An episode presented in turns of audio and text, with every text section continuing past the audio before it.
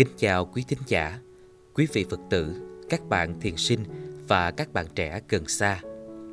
Quý vị đang theo dõi chương trình radio Tuổi Trẻ Góc Bình Yên. Chương trình được sự cho phép và yểm trợ từ quý thầy, quý sư cô Tăng Thân Lạc Mai Thái Lan. Ngọ Văn Khương Hạnh được là người đồng hành cùng quý vị trong mỗi số của chương trình. Kính thưa quý thính giả, đất nước Việt Nam đang trải qua những ngày gian khó. Dịch bệnh mang đến rất nhiều lo lắng và sợ hãi trong lòng mỗi người. Tuần này, chương trình xin được gửi đến quý vị một bài giảng mà sư ông Lạc Mai hướng dẫn một cách rất cụ thể về những phương pháp thực tập chánh niệm tại Lạc Mai. Đây là những bài thiền tập rất căn bản tại Lạc Mai và sư ông đã luôn thực tập và chỉ dẫn cho những người đệ tử của mình cùng thực tập. Hy vọng quý vị có thể nương theo và tự mình thực tập các bài thiền tập này để có được nhiều bình an trong khoảng thời gian khó khăn của đất nước và quê hương Việt Nam.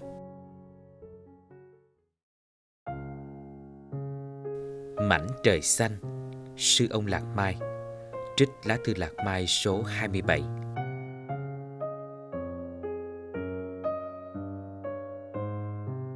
Tổ Lâm Tế dạy rằng, Mỗi chúng ta đều có cái tâm sáng chói nếu tìm về được tâm sáng chói ấy Vận dụng được tâm sáng chói ấy Thì ta cũng làm được như các vị Bụt và các vị Bồ Tát Ta có thể làm được ngay bây giờ. Nhưng cái tâm sáng chói đó của ta bây giờ không được sáng lắm Tại vì ta không chịu tu tập. Vì vậy, muốn sử dụng tâm sáng chói đó Ta phải trở về và tu tập. Cũng giống như một mảnh vườn lâu ngày không trồng trọt thì đất sẽ khô cứng, sẽ có gai góc và cỏ dại mọc đầy. Tâm ta cũng vậy. Tâm không tu tập thì cũng giống như một khu vườn đầy gai góc cỏ dại. Và vì vậy, tu tập là trở về làm việc trên miếng đất tâm thần. Trên miếng đất tâm của mình. Chữ tu có nghĩa là làm cho tốt trở lại như trong danh từ tu bổ chữ tập có nghĩa là luyện cho quen, làm cho quen. Tâm của ta là đất, và trong đất đã có những hạt giống tốt. Đất xóm thượng có sẵn hạt rau dền. Ta chỉ cần cài lên và tưới nước thì rau dền mọc lên. Sự tu tập cũng vậy. Từ chỗ không có, ta làm cho có. Tâm sáng chói có đó, nhưng vì ta không tu tập, cho nên nó không biểu hiện ra cái diệu dụng đó không phải đi tìm ở ngoài. Nó đã có sẵn ở nơi đất tâm của ta. Đây là một đoạn trong kinh tăng chi bộ. Này các thầy tôi không thấy một pháp nào khác lại đưa đến bất lợi lớn như là tâm không tu tập. Tâm không tu tập thì đưa đến rất nhiều phiền não giận hờn chia rẽ oán thù, khổ đau, bất lợi rất lớn cũng như một mảnh đất không được chăm sóc gieo trồng thì sẽ đưa tới gai góc bụi rậm. Này các thầy, tôi không thấy một pháp nào khác lại đưa đến ích lợi lớn như là tâm được tu tập. Tâm mà được tu tập thì sẽ đưa đến lợi ích lớn, sẽ có từ, có bi, có trí, có dũng, làm hạnh phúc cho ta và cho đời. Ở Lạc Mai chúng ta có nhiều phương pháp. Chúng ta có những sợi dây cương nắm và cuột được tâm ý. Ta có thể nắm được ý bằng nhiều phương pháp. Phương pháp đầu là hơi thở có chánh niệm Gọi là an ban thủ ý. An ban tức là hơi thở vào, hơi thở ra. Lạc Mai còn có phương pháp khác gọi là thiền đi. Ta nắm lấy hơi thở và nắm lấy bước chân. Ai tới Lạc Mai cũng được hướng dẫn sử dụng những phương pháp này. Những sợi dây đó không phải của những người khác đưa ra để cột ta, mà chính ta làm ra và sử dụng lấy để tự cột tâm mình lại. Nếu quý vị thực tập độ chừng vài tuần lễ, thì quý vị sẽ thấy tình trạng thay đổi. Tôi đã đi ngang qua những thời gian thực tập rất miên mật như thế, nên tôi đã có sự chuyển hóa. Phải cương quyết nắm cho được tâm mình mà trước hết là nắm lấy thân tại vì thân tâm đi đôi với nhau hơi thở thuộc về thân hai chân cũng thuộc về thân, nhưng nắm được hơi thở và bước chân thì ta từ từ nắm được tâm. Trong sinh hoạt hàng ngày, khi ta lái xe đi chợ, nấu bếp hoặc rửa chén, những lúc đó là những lúc ta thực tập nắm lấy tâm. Đừng làm việc suông. Trong khi rửa chén, nấu cơm, tưới nước, ta làm thế nào để ta có thể nắm được tâm mình? Ta trở về với tâm mình cũng giống như người điều mã luôn luôn ở với con ngựa. Ở Lạc Mai chúng ta có một số bài kệ để thực tập. Chúng ta đã thuộc lòng những bài kệ đó và áp dụng vào đời sống hàng ngày. Nắm lấy hơi thở, nắm lấy bước chân thì một vài tuần sau chúng ta bắt đầu nắm lấy được tâm của chúng ta. Tâm chứa đựng thân và thân cũng chứa đựng tâm. Những bài này là những thiền phổ rất hay, rất đơn giản. Bài Quay về nương tựa hải đảo tự thân là một bài rất mầu nhiệm. Những lúc tâm ta hoang mang, ta không biết nên làm gì cho đúng. Những lúc tình trạng trở nên nguy hiểm mà ta trở về được với hơi thở để thở theo bài đó thì tâm ta an lại liền lập tức. Ví dụ như khi đang ở trên máy bay, ta nghe tin rằng không tặc đã chiếm lấy máy bay rồi và có thể làm nổ máy bay bất cứ lúc nào. Chính lúc đó là lúc ta phải thực tập những bài này. Ta sẽ sống hay sẽ chết, nhưng ta sẽ sống hoặc sẽ chết trong sự vững chãi của tâm. Nếu mỗi người ngồi trên máy bay đều có thể thực tập thì ta có cơ hội sống nhiều hơn tại vì người nào cũng vững chãi người nào cũng không náo loạn. Không náo loạn thì có thể thấy được rõ ràng là mình nên làm gì và không nên làm gì để tình trạng nguy hiểm có thể được chấm dứt. Dưới đây là toàn bộ bài kệ quay về nương tựa hải đảo tự thân. Quay về nương tựa hải đảo tự thân, chánh niệm là bụt, soi sáng xa gần hơi thở là pháp, bảo hộ thân tâm. Năm uẩn là tăng, phối hợp tinh cần. Thở vào, thở ra, là hoa tươi mát, là núi vững vàng. Nước tĩnh lặng chiếu, không gian thênh thang. Quay về nương tựa, hải đảo tự thân. Đây là lời dạy của Đức Thế Tôn khi Ngài 80 tuổi. Ngài biết rằng sau khi Ngài tịch đi, thì sẽ có vô số các vị đệ tử xuất gia và tại gia cảm thấy bơ vơ không nơi nương tựa. Cho nên Ngài dạy rằng có một hải đảo tự thân và mỗi khi ta thấy bơ vơ lạc lõng, buồn chán cho chữ không biết làm gì cho đúng, thì ta hãy trở về cái hải đảo đó để có sự an toàn. Đó là cái tâm vững chãi của ta một hơi thở đưa ta về hải đảo đó ngay. Hải đảo đó không phải tìm ở ngoài. Trong tâm có hạt giống của sự vững chãi, của sự thảnh thơi, có hạt giống của bụt, và ta quay về nương tựa nơi ấy. Ta biết trong mỗi người đều có hạt giống của sự vững chãi, sự thảnh thơi, sự không sợ hãi. Ta trở về nương tựa những nơi hạt giống đó, và những hạt giống đó có tính cách cụ thể hơn ý niệm về Bụt hay về Chúa. Trong ta có những hạt giống tốt và những hạt giống xấu. Trong số các hạt giống tốt có hạt giống của sự vững chãi, của tự do, của hiểu biết và của trí tuệ. Chính cái đó làm chỗ nương tựa che chở cho ta về nương tựa vào những cái có thật chứ không phải vào những cái gì mơ hồ trong tương lai. Trong tư thế ngồi, ta thở vào và trong khi thở vào, ta có thể đọc bốn chữ quay về nương tựa. Khi thở ra, ta đọc bốn chữ hải đảo tự thân. Trong tư thế đi cũng vậy. Khi thở vào thì ta đọc quay về nương tựa. Khi thở ra ta đọc hải đảo tự thân. Phải có sự quay về thực sự chứ không phải chỉ có lời tụng niệm. Trong các tư thế, ngồi, nằm, đứng, đi, ta đều có thể thực tập được quay về nương tựa, hoặc ta có thể đọc thầm quay về trong hơi thở vào, nương tựa trong hơi thở ra. Hải đảo thở vào, tự thân thở ra. Khi quay về, ta sẽ gặp gì?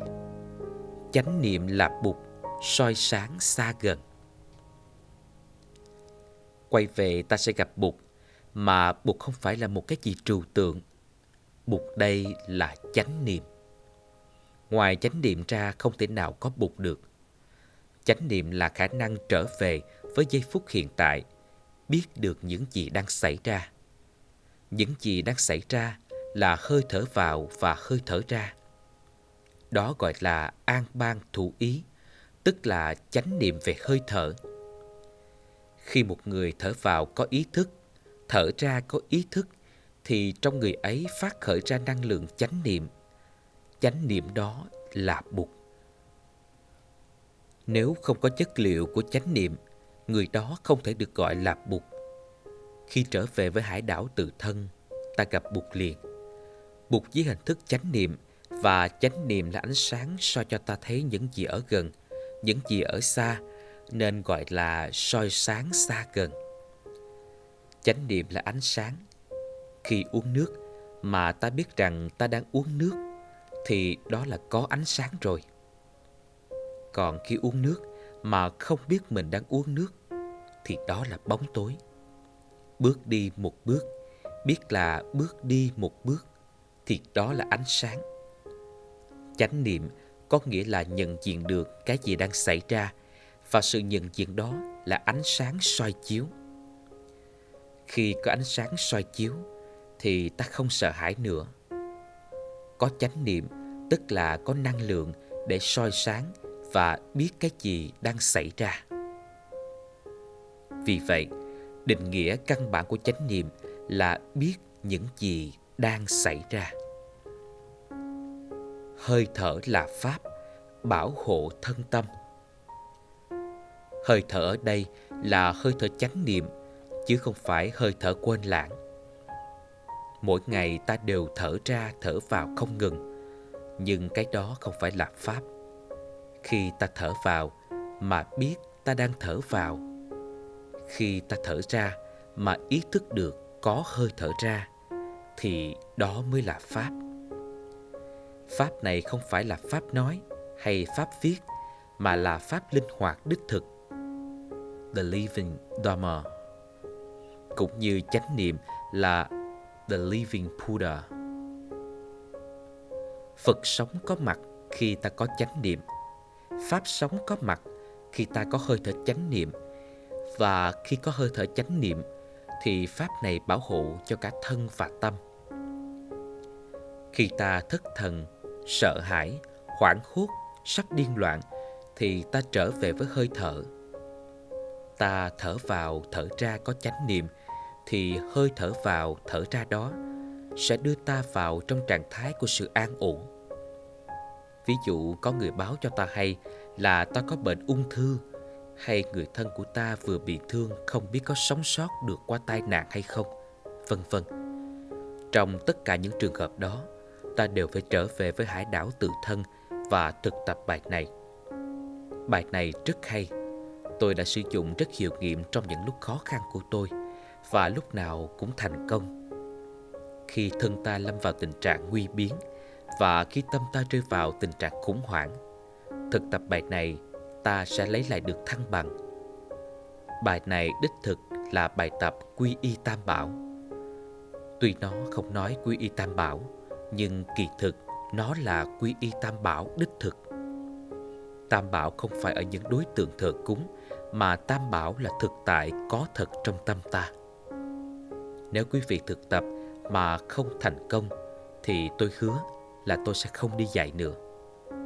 Khi ta thực tập hơi thở chánh niệm, thì hơi thở chánh niệm trở thành một năng lượng bảo vệ cho thân và tâm. Năng lượng, đó là pháp linh động. Có pháp sống cùng với phật sống trong ta, thì không có lý gì ta phải lo sợ nữa trong những trường hợp khi ta không biết nên làm gì cho đúng, thì ta biết rằng cái mà ta có thể làm được trong giờ phút này là trở về để nương tựa nơi tam bảo, nhờ sức tam bảo để che chở cho mình. Tam bảo đây không phải đối tượng của sự kính ngưỡng hay thờ cúng, mà tam bảo đây là những năng lượng có thật trong tự thân ta. Năm uẩn là tăng, phối hợp tinh cần khi ta thực tập hơi thở chánh niệm, thì hơi thở bắt đầu điều hòa năm uẩn của ta, đưa tâm trở về với thân, nhận diện và ôm ấp những cảm thọ, cảm xúc và tạo ra sự hòa hợp ở trong cơ thể ta, cho nên gọi năm uẩn là tăng. Năm uẩn là thành phần của tăng thân ở trong con người ta, và năm uẩn đó có thể rời rạc, có thể chống đối nhau, có thể hỗn loạn, nhưng khi có hơi thở chánh niệm tức là pháp linh hoạt tới rồi thì năm uẩn đó bắt đầu tới với nhau trong một trạng thái có hòa điệu chỉ cần thực tập 5-10 phút là ta thấy được sự hòa điệu đó của năm uẩn và sự hòa điệu đó đưa lại sự bình an, sự vững chãi của thân tâm. Thiền phổ này rất màu nhiệm. Bài kệ này cũng có giá trị thực tập rất lớn. Bài này có giá trị trong mọi hoàn cảnh. Dù cho khó khăn, điên đảo, nguy biến cách mấy, mà nếu quý vị trở về hơi thở và thực tập bài này thì quý vị sẽ có an ninh, sẽ có tam bảo hộ trì. Tam bảo hộ trì không phải như một quyền phép mê tín mà tam bảo là chánh niệm, có khả năng soi sáng cho ta và cho ta biết nên làm gì và không nên làm gì trong lúc này. Hơi thở chánh niệm là pháp sống, có khả năng điều hợp thân tâm và đưa lại sự thăng bằng của thân tâm. Riêng tôi, tôi đã thừa hưởng được rất nhiều từ bài thực tập này và tôi không đợi đến khi có khó khăn mới sử dụng.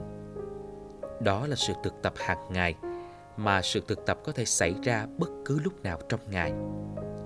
Lái xe cũng có thể thực tập bài này mà ăn cơm cũng có thể thực tập bài này. Khi nhai ta có thể nhai theo nhịp của bài này và khi hết nhai bài này thì cơm trong miệng rất nhuyễn, nuốt vô sẽ rất dễ tiêu. Thay vì nói chuyện này chuyện kia, nghĩ chuyện người này chuyện người kia nghĩ chuyện bên này nghĩ chuyện bên kia thì ta an trú trong bài kệ này để ăn cơm. Tôi đã ăn cơm vô số lần với bài kệ này. Ngồi đó và trong khi ăn cơm tôi thực tập quy y tam bảo. Quy y tam bảo một cách rất khoa học chứ không phải quy y như một người theo tôn giáo từ bục ở đây được định nghĩa là chánh niệm pháp là hơi thở chánh niệm và tăng là năm uẩn điều hợp với nhau dưới ánh sáng của chánh niệm. Trong khi đi, ta có thể thực tập được bài này. Nếu ta đi hai bước với hơi thở vào, thì ta niệm quay về, quay về. Rồi khi thở ra, ta niệm nương tựa, nương tựa. Khi đi mau hơn, ví dụ hơi thở vào ba bước, hơi thở ra ba bước, thì ta đọc thêm. Tôi quay về và nương tựa nơi hải đảo của tự thân. Chánh niệm ấy tức là bụt đang soi sáng khắp xa gần. Hơi thở ấy là chánh pháp đang bảo hộ cả thân tâm. Năm uẩn kia là tăng thân đang phối hợp rất tinh cần ta chỉ cần một chút thông minh thì hai chữ trở thành ba chữ trong khi chạy bộ quý vị cũng có thể thực tập được theo bài này. Ta nên biết rằng những lúc ta bơ vơ bối rối, không biết làm gì cho đúng để bảo hộ thân và tâm, thì những bài thiền tập này là những bài cần thực tập để trở về được trong những lúc đó. Điều hay nhất ta có thể làm để đối phó với những trường hợp như thế là trở về hơi thở và thực tập những bài kệ này. Phải biết rằng, ta đang làm cái mà ta đang cần làm – ta có thể làm. Đã làm được rồi thì tự nhiên ta không còn lo lắng nữa. Ta chỉ lo lắng, sầu khổ, sợ hãi khi ta không biết rằng mình phải làm gì cho đúng. Còn khi biết rằng ta đang làm cái mà ta có thể làm hay nhất trong lúc này trong những cơn bối rối đó là thực tập trở về, thì trạng thái đánh mất tự thân được chấm dứt liền lập tức. Khi đi một mình, ta có thể đi thiền rất chậm. Chậm nhiều hay ít, tùy theo ta. Nhưng khi ta làm được rồi, thì tại sao ta phải đi chậm quá? Tuy mỗi bước chân phải có đủ thì giờ để ta sống cho thấu đáo cái thấy đó cái thấy là ta đã quay về. Ta đang nương tựa. Ta đang thực sự ở trong hải đảo của tự thân và ta đang tiếp xúc với thực tại một cách sâu sắc. Nếu chưa tiếp xúc được, thì ta chưa nhấc chân lên được.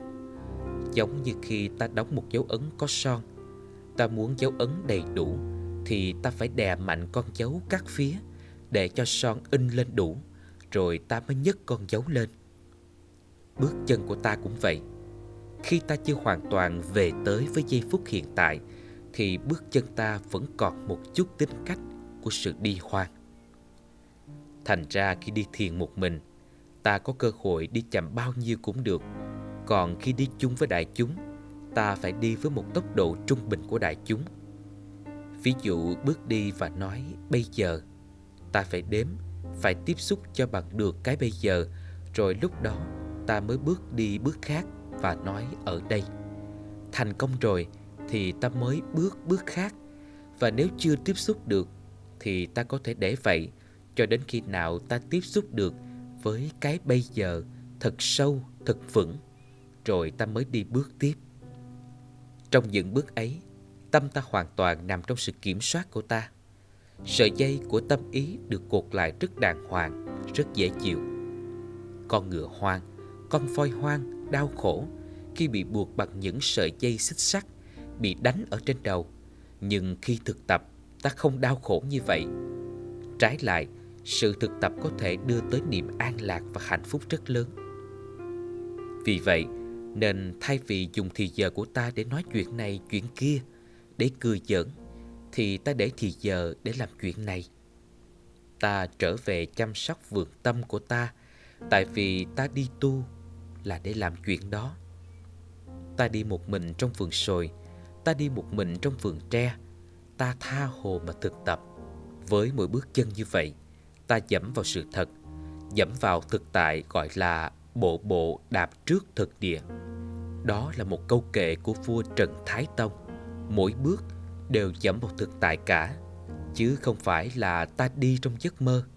Ta không đi như bị ma đuổi khi làm được như vậy bằng cách thực tập một mình, thì đến khi đi với tăng thân, ta thực tập rất dễ. Làm chậm được rồi thì nhanh, ta đi cũng được, chứ không hẳn là phải đi chậm, ta mới tiếp xúc được hiện tại với tất cả màu nhiệm.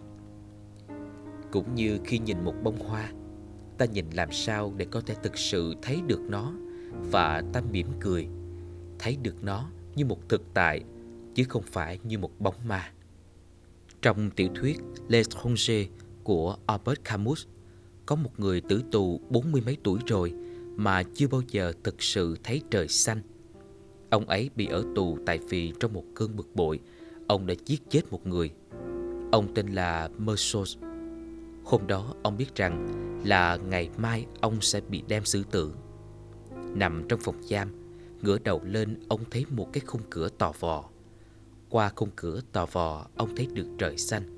Ông rất ý thức, chỉ còn 24 giờ đồng hồ nữa, ông sẽ bị xử tử. Và kỳ này không biết tại sao ông thực sự thấy được trời xanh. Chưa bao giờ ông thấy được trời xanh như vậy, mà trời xanh đó chỉ được thấy qua một khung cửa nhỏ.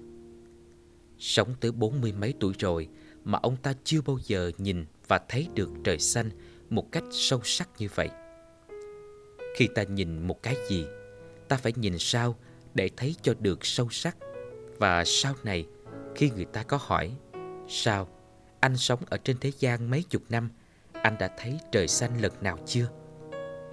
Ta phải nói là có thấy. Khi thấy được trời xanh như thế, thì trời xanh không còn ở trong một giấc mơ nào nữa, mà đó là thực tại, là thực địa. Bộ bộ đạp trước thực địa mỗi bước ta đi đều dẫm vào đất đai của thực tại. Có một lần, tôi tiếp một ký giả của nhật báo San Francisco Chronicle. Sau khi phỏng vấn xong, tôi đưa ông ra xe và chỉ cho ông bước những bước chánh niệm từ chỗ ngồi phỏng vấn dưới ba cây tùng cho đến bãi đậu xe. Nửa đường tôi mời ông dừng lại, ngẩng lên trời xanh và đề nghị ông thực tập. Thở vào tôi thấy trời xanh, thở ra tôi mỉm cười với trời xanh. Trước khi từ biệt, ông nói với tôi, tôi chưa bao giờ nhìn trời xanh như vậy cả. Có chút năng lượng chánh niệm thì trời xanh thực sự là trời xanh. Mỗi giây phút trong đời sống hàng ngày của ta, ta phải sống như vậy. Có chánh niệm thì tất cả đều trở thành thật. Trong khi sống như vậy thì tâm của ta ở trong vòng tay của ta. Nó không còn đi như con ngựa hoang nữa. Vì vậy cho nên có sự khác biệt giữa việc điều phục con ngựa hoang với việc điều phục tâm. Nếu ta biết phương pháp điều phục tâm thì điều phục tâm không làm ta đau khổ như khi con ngựa bị điều phục. Tại vì phương pháp chánh niệm thực tập ở Lạc Mai rất dễ chịu. Mỗi giây phút đều có thể đưa tới sự an lạc và hạnh phúc. Hơi thở cũng vậy, mà bước chân cũng vậy. Chánh niệm mang lại sự an lạc và nuôi dưỡng, chứ không làm cho ta phải trầy da tróc vẫy như sợi xích cuộc chân voi lại hay sợi thòng lọng cột cổ con ngựa. Tâm ta hung hăng, nhưng ta có những phương pháp bất bạo động để ôm lấy tâm của ta như nắm lấy bước chân và nắm lấy hơi thở. Ta có thể thực tập bài kệ này trong khi ngồi thiền. Nếu trong khi ngồi thiền mà không biết làm gì, thì quý vị hãy thực tập bài này đi. Ta có thể bắt đầu buổi ngồi thiền của mình bằng bài này. Trước khi thỉnh chuông cũng vậy, trước khi ăn cơm và trong khi ăn cơm cũng vậy. Khi rửa chén, nấu nước, chạy bộ, bất cứ giờ phút nào ta cũng có thể thực tập quy y tam bảo cả. Bản chất của bài này là quy y tam bảo và như đã nói, tam bảo đây không phải đối tượng của sự thờ cúng, tín ngưỡng. Tam bảo đây là những năng lượng có thật ở trong ta. Ta chạm tới là nó phát khởi. Đó là năng lượng của chánh niệm, của pháp, của năm uẩn. Nếu ta chỉ có một bài kệ để thực tập thì sau một thời gian bài kệ có thể bị xói mòn và bài đó sẽ không còn hiệu nghiệm nữa. Dù bài đó có hay mấy đi nữa mà ta sử dụng nhiều quá nó sẽ lợn. Cũng như một bài hát mà ta ưa thích, ta cứ nghe hoài nhưng nghe tới tuần thứ hai thì ta sẽ ngán. Ngán như thế thì rất uổng. Ta phải giữ cho bài đó luôn luôn được tươi mát. Cũng vì vậy, cho nên ta phải xen kẽ và sử dụng những bài khác nữa. Bài thứ hai cũng là một thiền phổ rất quý. Đó là bài Vào ra sâu chậm. Vào ra sâu chậm, khỏe nhẹ, lặng cười, hiện tại tuyệt vời. Đây là một bài thiền phổ rất đơn giản, có thể thực tập trong bất cứ lúc nào trong ngày. Thiền ngồi cũng như thiền đi, vào ra tức là thở vào biết thở vào, thở ra biết thở ra nói tắt lại. Khi thở vào ta biết là hơi thở vào đang xảy ra, tâm của ta không nghĩ đến chuyện gì khác, tâm ta nắm lấy hơi thở. Nắm lấy hơi thở tức là nắm được tâm, tâm không chạy nữa. Hơi thở có chánh niệm là sợi cương nắm lấy tâm. Nội thực tập được câu đầu này là ta nắm được tâm rồi. Thở vào, đây là hơi thở vào của tôi. Nhận diện hơi thở vào là hơi thở vào. Khi thở vào tôi biết rằng tôi đang thở vào và khi thở ra tôi biết rằng tôi đang thở ra. Đó là bài tập đầu do chính Đức Thế Tôn dạy trong kinh An Bang Thủ Ý. Nếu ta thực tập thở vào biết thở vào, thở ra biết thở ra trong một hai phút mà thành công rồi thì tự nhiên hơi thở vào sâu hơn và hơi thở ra sẽ chậm hơn cả hai hơi thở vào ra đều